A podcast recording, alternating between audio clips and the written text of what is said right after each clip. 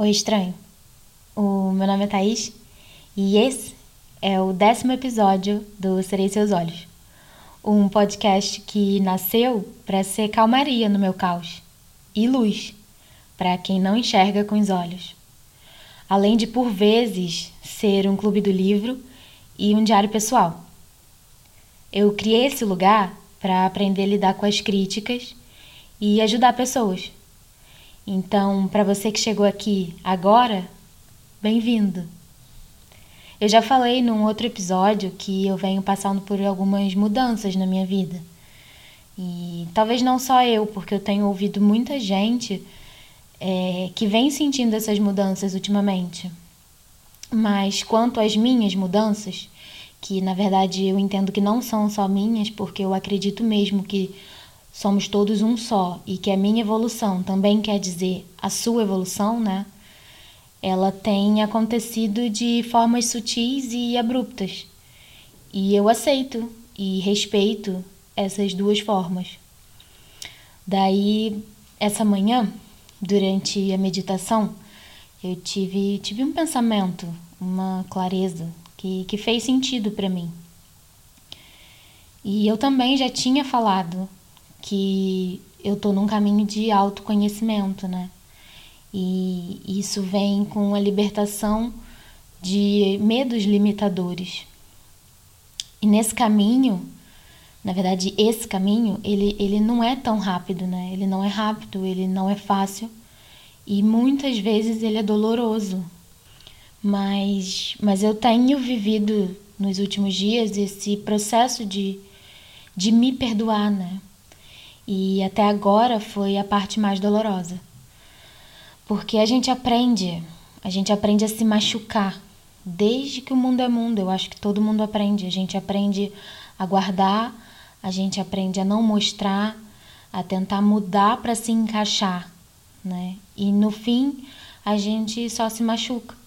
E às vezes até se perde com isso tudo. Daí, nesse, nesse processo de reencontrar, de, de se perdoar, uma parte muito importante é, é perdoar o outro, é, é, pedir perdão também, né? Porque conforme a gente vai se conhecendo, a gente busca é, nossas falhas, né? E, e eu me esforço todo dia para tentar ser luz na vida dos outros, mas parte disso é, é entender que nem sempre eu sou luz e, e tá tudo bem. Mas dói. dói, dói quando a gente para para pensar que às vezes a gente acha que foi luz, mas na verdade foi caos na vida de alguém, né? É, da mesma forma que teve gente que foi caos na nossa vida e, e achava que era luz. É, foi, foi, na verdade, eu acho que foi a forma da gente receber, né? Foi a, a nossa forma de receber. E, e, enquanto a gente não entender que, que o nosso caos ele é nosso e, e não amar até o nosso caos e, e se perdoar por ele, é, a gente não consegue entender que, que o caos do outro também precisa ser amado, né? E, e perdoar o outro também, né? É... eu, eu tô falando, mas assim, eu não sou dona da verdade de nada. Eu tô só aqui expondo uma clareza que eu tive, um pensamento e, e uma parte do meu processo, né? Uma falha. Inclusive me ponho aqui num, num, num como é que eu posso dizer? Exponho a minha vulnerabilidade, né? e eu também nem sei o quanto disso que se encaixa ou faz sentido para você que está ouvindo mas parte da minha caminhada e do meu aprendizado é pedir perdão, tanto para mim quanto para os outros. E hoje eu tive a, a, a sensação, né? Eu tive, eu tive a certeza, eu, eu senti que eu finalmente estou pronta. É, eu quero aproveitar isso aqui para pedir perdão, de coração. Eu estou pedindo perdão para quem já recebeu meu caos, para quem eu já fui tóxica em algum momento. Eu peço perdão para você que recebeu um pouco das minhas trevas e num momento que talvez eu não pudesse enxergar essas trevas. E para você que já foi tóxico para mim, eu realmente tô pronta para te perdoar. Eu entendo que a gente é um só. E enquanto o processo do perdão não for compreendido, a gente não vai se libertar desse peso, né? Daí a gente não vai caminhar no sentido certo, né? No sentido de se conhecer, no sentido de despertar como ser. Então hoje, esse décimo episódio, eu dedico de coração a todos aqueles que foram caos para mim e a todos aqueles para quem eu já fui caos. Eu peço perdão e eu também te perdoo. Agora faz sentido para mim a minha enxaqueca de ontem, né?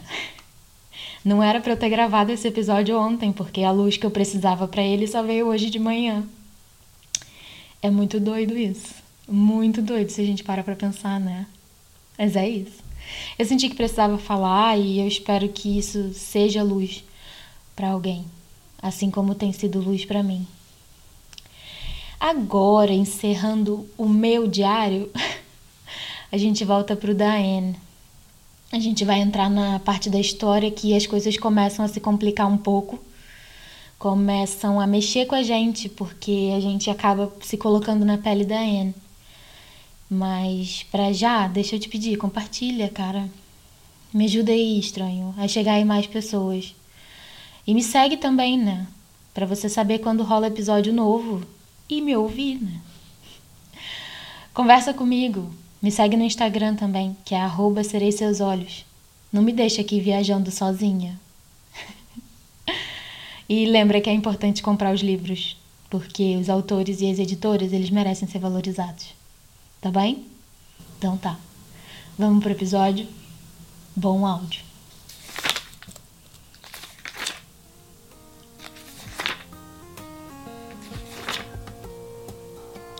O Diário de Anne Frank, a quarta parte. Segunda-feira, 28 de setembro de 1942. Querida Kitty, tive que parar ontem, embora estivesse longe de ter terminado. Estou morta por te contar outro dos nossos embates, mas antes gostaria de dizer isto.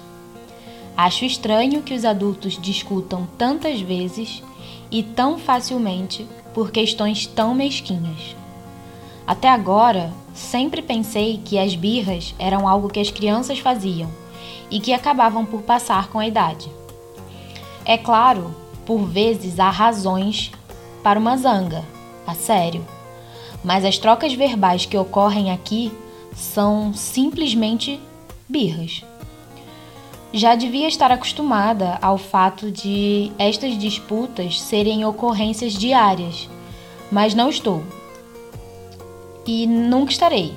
Enquanto for eu o tema de quase todas as discussões, referem-se a elas como discussões, em vez de brigas, mas os alemães não sabem a diferença.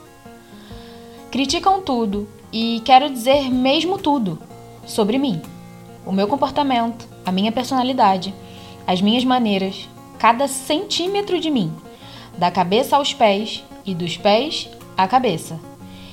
É objeto de mexerico e debate. Me são constantemente lançadas palavras duras e gritos, embora eu não esteja nada habituado a isso. Segundo as autoridades estabelecidas, eu devia sorrir e aguentar, mas não posso. Não tenho quaisquer intenções de aceitar os insultos deles de cabeça baixa.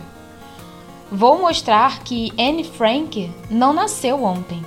Eles ficarão em sentido e fecharão as suas grandes bocas quando eu lhes fizer ver que deviam era se preocupar com as suas boas maneiras e não com as minhas.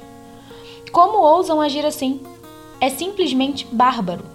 Fiquei surpreendida inúmeras vezes por tal rudeza e, acima de tudo, por tal estupidez da senhora Vandam.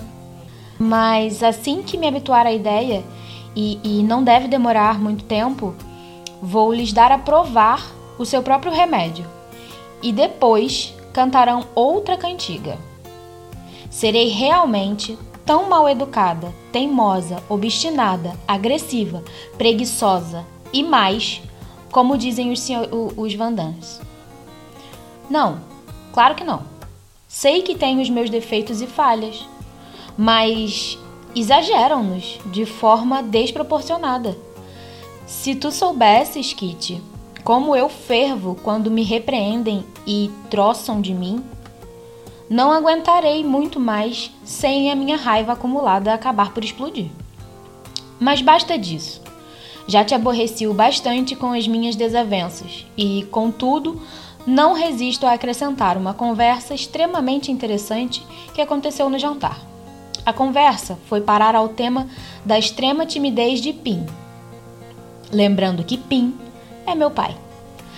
A sua modéstia é um fato bem conhecido, que nem mesmo a mais estúpida das pessoas sonharia pôr em causa. De repente, a senhora Vandam, que sente a necessidade de ser também assunto de todas as conversas, observou: Eu também sou muito modesta e reservada muito mais do que o meu marido. Alguma vez ouviste coisa tão ridícula? Essa frase demonstra claramente que ela não é exatamente aquilo a que se pode chamar modesta.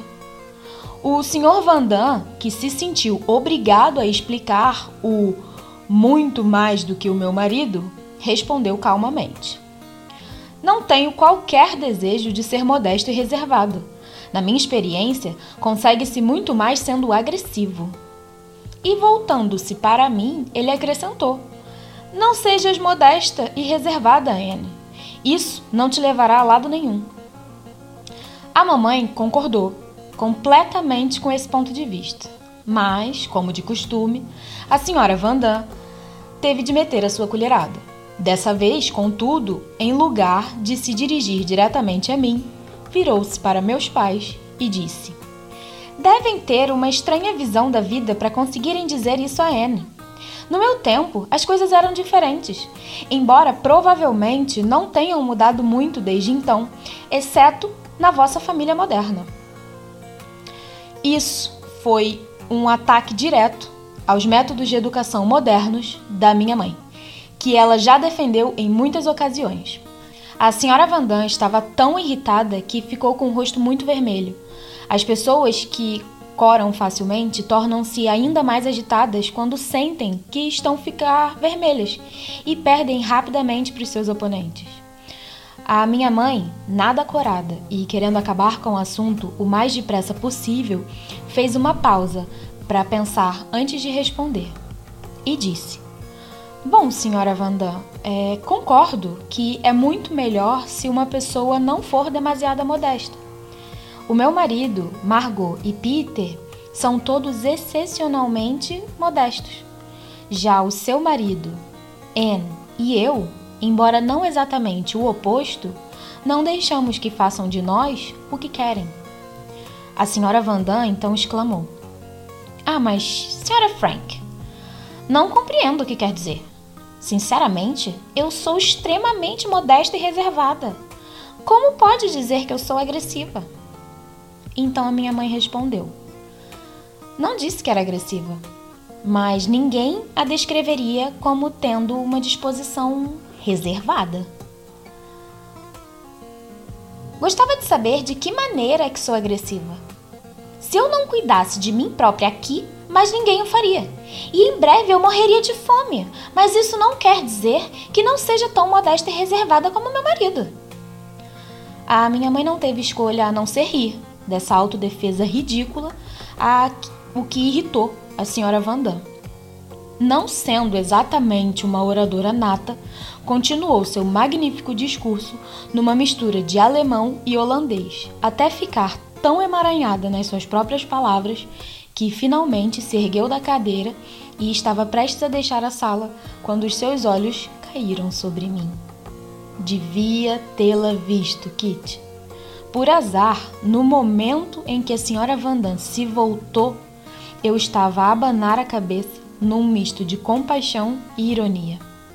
Não estava a fazê-lo de propósito, mas seguia tão atentamente a sua tirada que a minha reação foi completamente involuntária. A senhora Vandam rodopiou e me deu uma descompostura.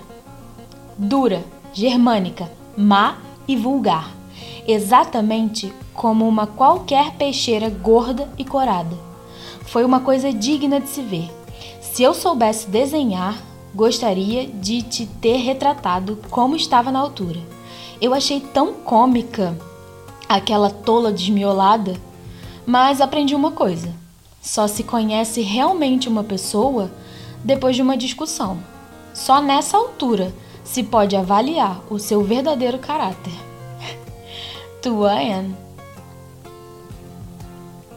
Terça-feira, 29 de setembro de 1942. Querida Kitty, acontecem coisas muito estranhas quando uma pessoa está escondida. Tenta imaginar isso. Como não temos banheira, nos lavamos num grande alguidar de, uh, de roupa. E como só tem água quente no escritório, isso é, em todo o andar inferior, fazemos turnos, os sete, para aproveitar ao máximo essa grande oportunidade. Mas, uma vez que somos todos diferentes e todos atormentados por graus variáveis de modestas, de modéstia, cada membro da família escolheu um lugar diferente para se lavar. Peter toma banho na cozinha do escritório, embora tenha porta de vidro.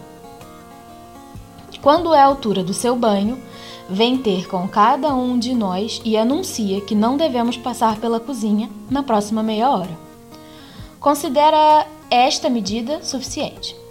O Sr. Vandam toma banho lá em cima, achando que a segurança do seu próprio quarto compensa a dificuldade de ter que carregar água quente pelas escadas acima.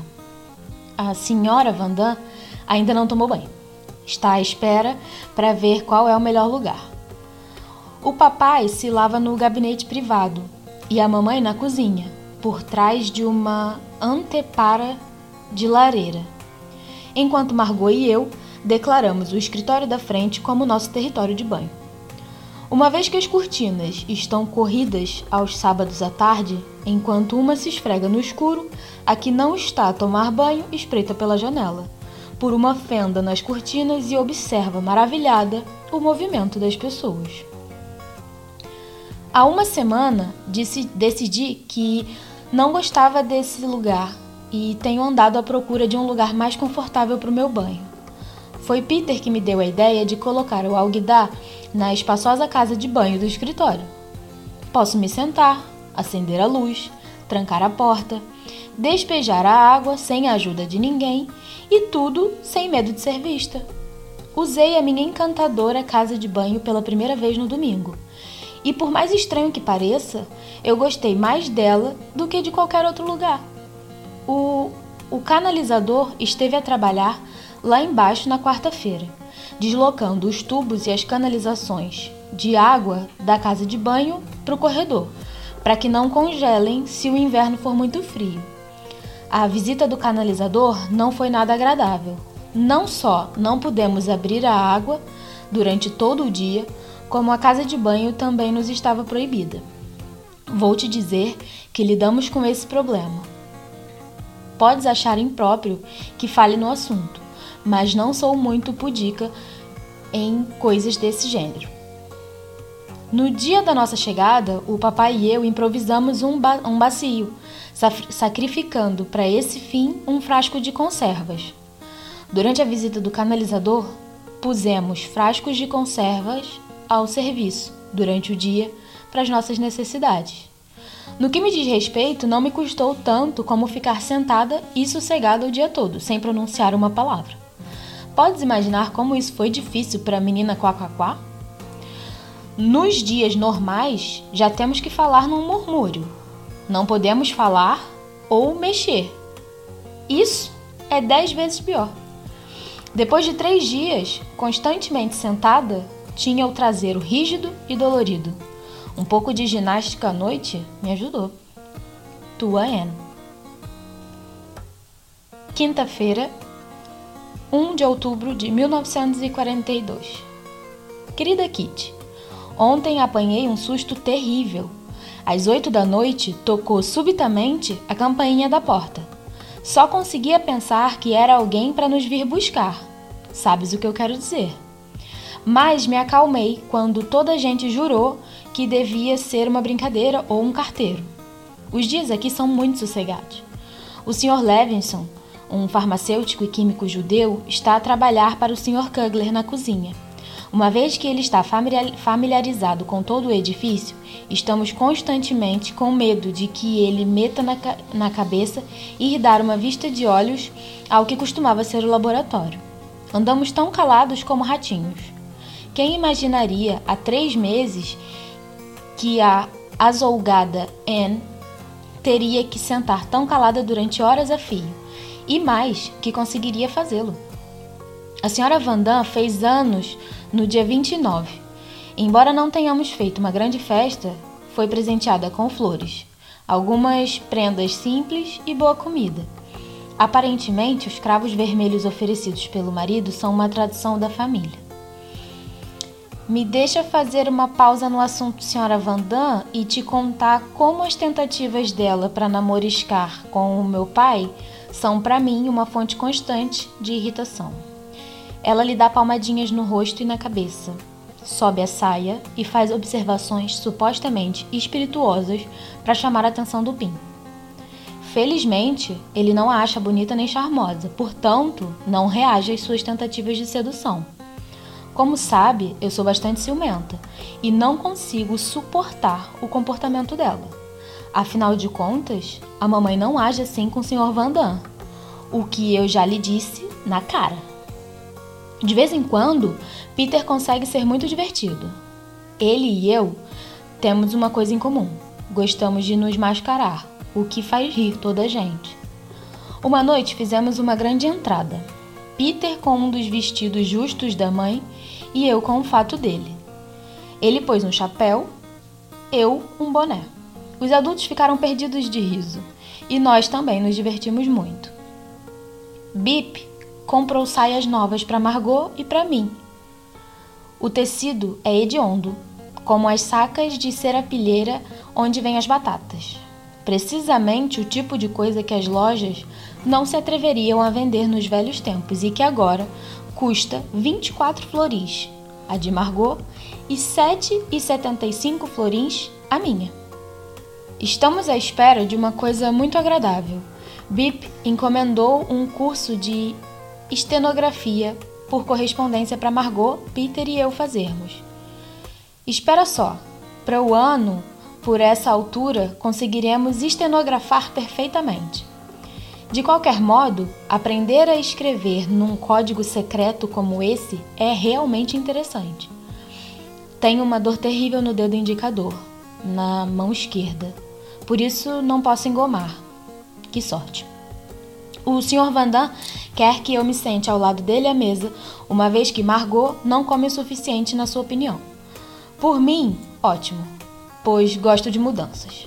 Há sempre um gatinho preto a vaguear no pátio, que me recorda do meu querido e doce Morte. Outra das razões pela qual a mudança será agradável é que a mamãe está sempre a me censurar, principalmente quando estamos à mesa. Agora terá de ser Margot a aguentar esse peso. Ou melhor, não terá, uma vez que a mamãe não lhe dirige os mesmos comentários sarcásticos que dirige a mim. Nunca a esse modelo de virtude.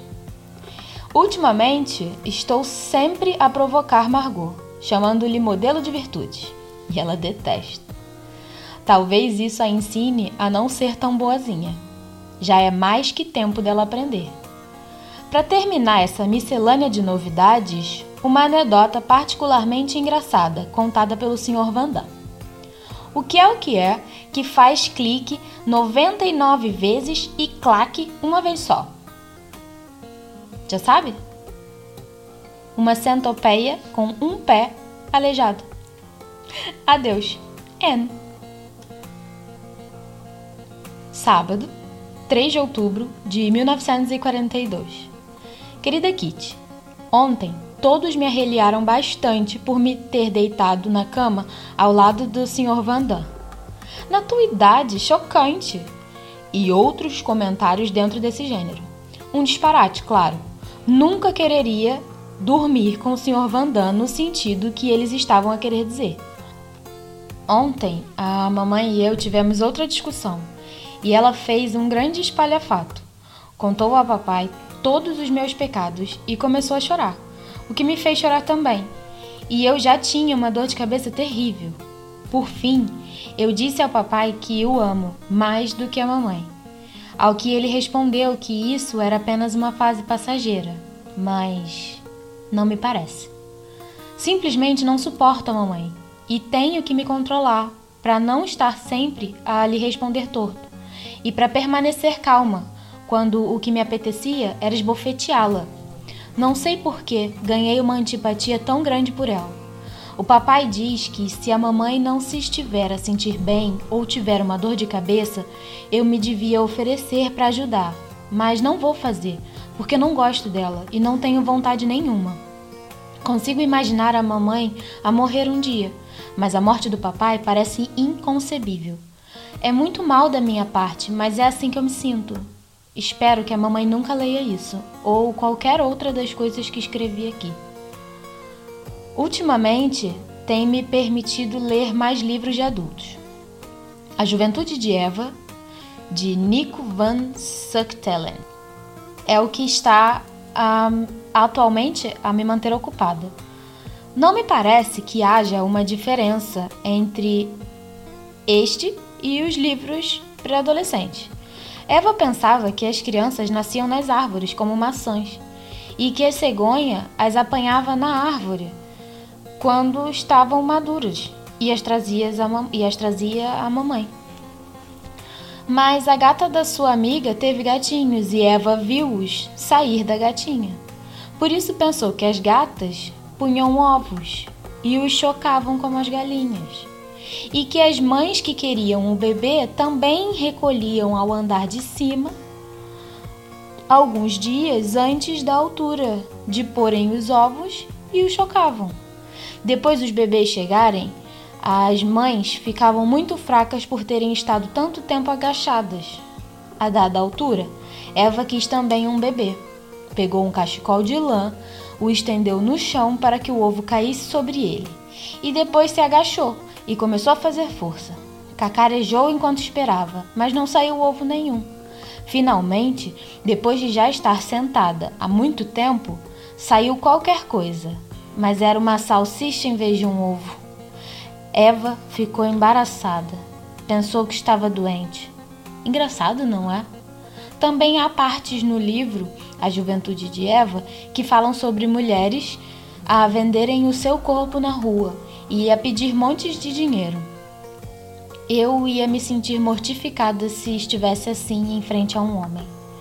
Para além disso, fala da menstruação de Eva ah, estou ansiosa para ter o meu período. Então, serei realmente crescida. O papai está novamente a resmungar e a ameaçar me tirar o diário. Ai, horror dos horrores. Daqui para frente vou te esconder, Kit. Anne Frank.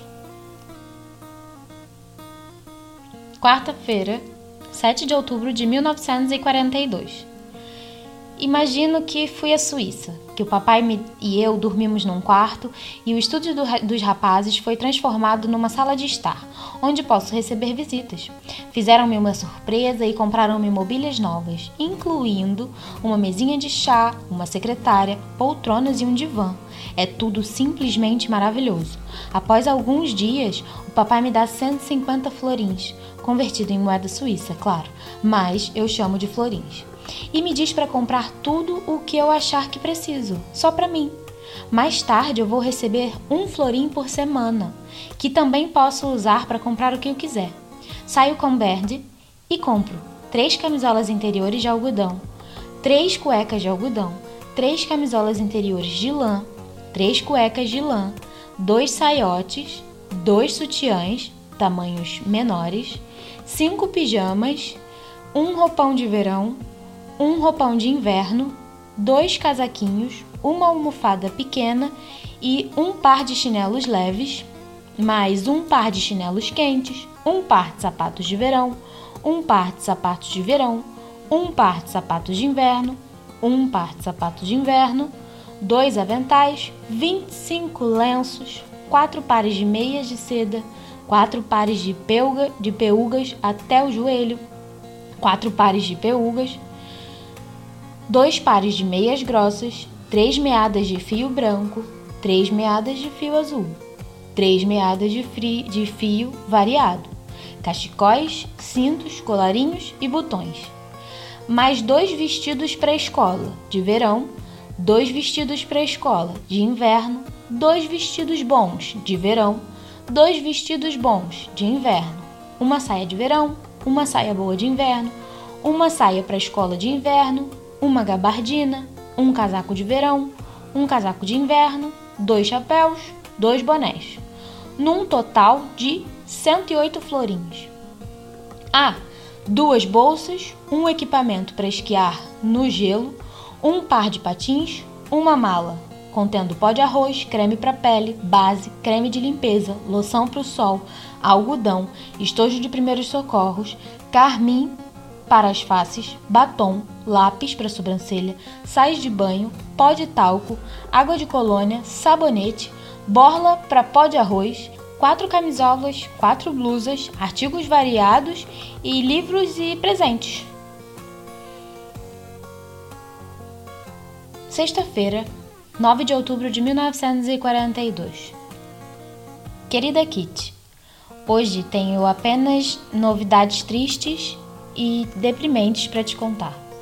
Os nossos muitos amigos e conhecidos judeus estão a ser levados em massa. A Gestapo está a tratá-los muito duramente e transportá-los em carruagens de gado para Westernburg, o grande campo em Dren Drense, para onde estão a mandar todos os judeus. Mip nos falou de uma pessoa que conseguiu fugir de lá. Deve ser terrível. Westerburg. Westerbork. Não dão quase nada para comer as pessoas, muito menos para beber, pois a água está disponível apenas uma hora por dia. E só há uma privada e uma bacia para vários milhares de pessoas. Os homens e as mulheres dormem nos mesmos quartos e muitas vezes rapam a cabeça as mulheres e as crianças. A fuga é quase impossível. Muitas pessoas têm aspectos de judias e são identificadas pelas cabeças raspadas.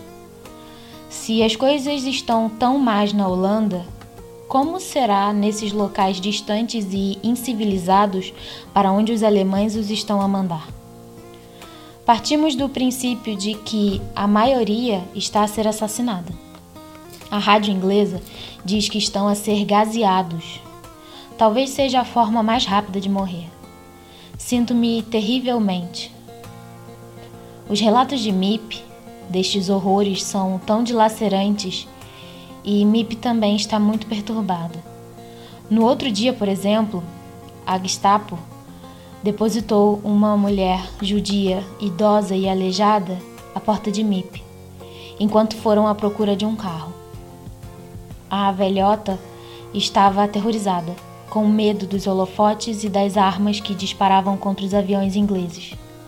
Contudo, Mip não se atreveu a deixá-la entrar. Ninguém se atreveria. Os alemães são bastante generosos quando se trata de distribuir castigos.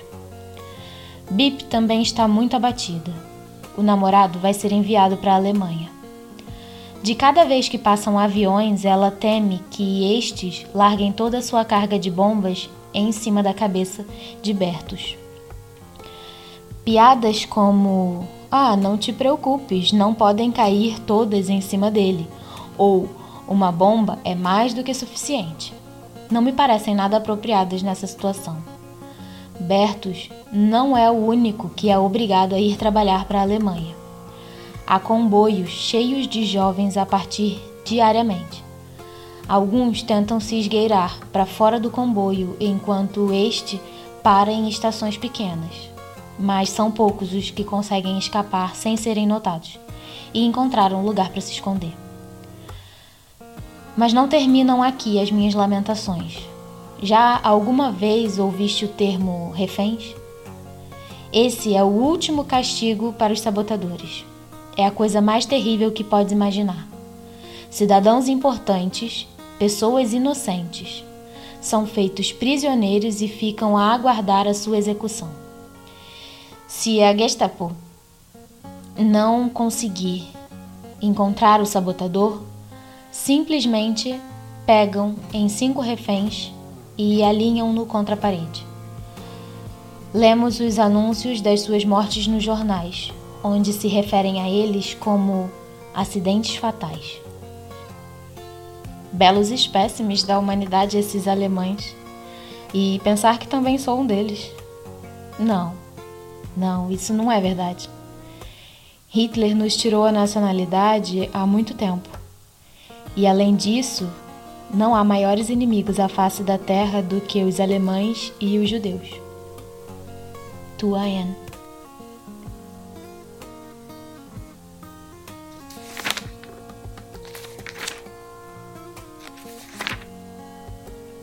É estranho. Acaba aqui. A gente se vê depois, tá bem?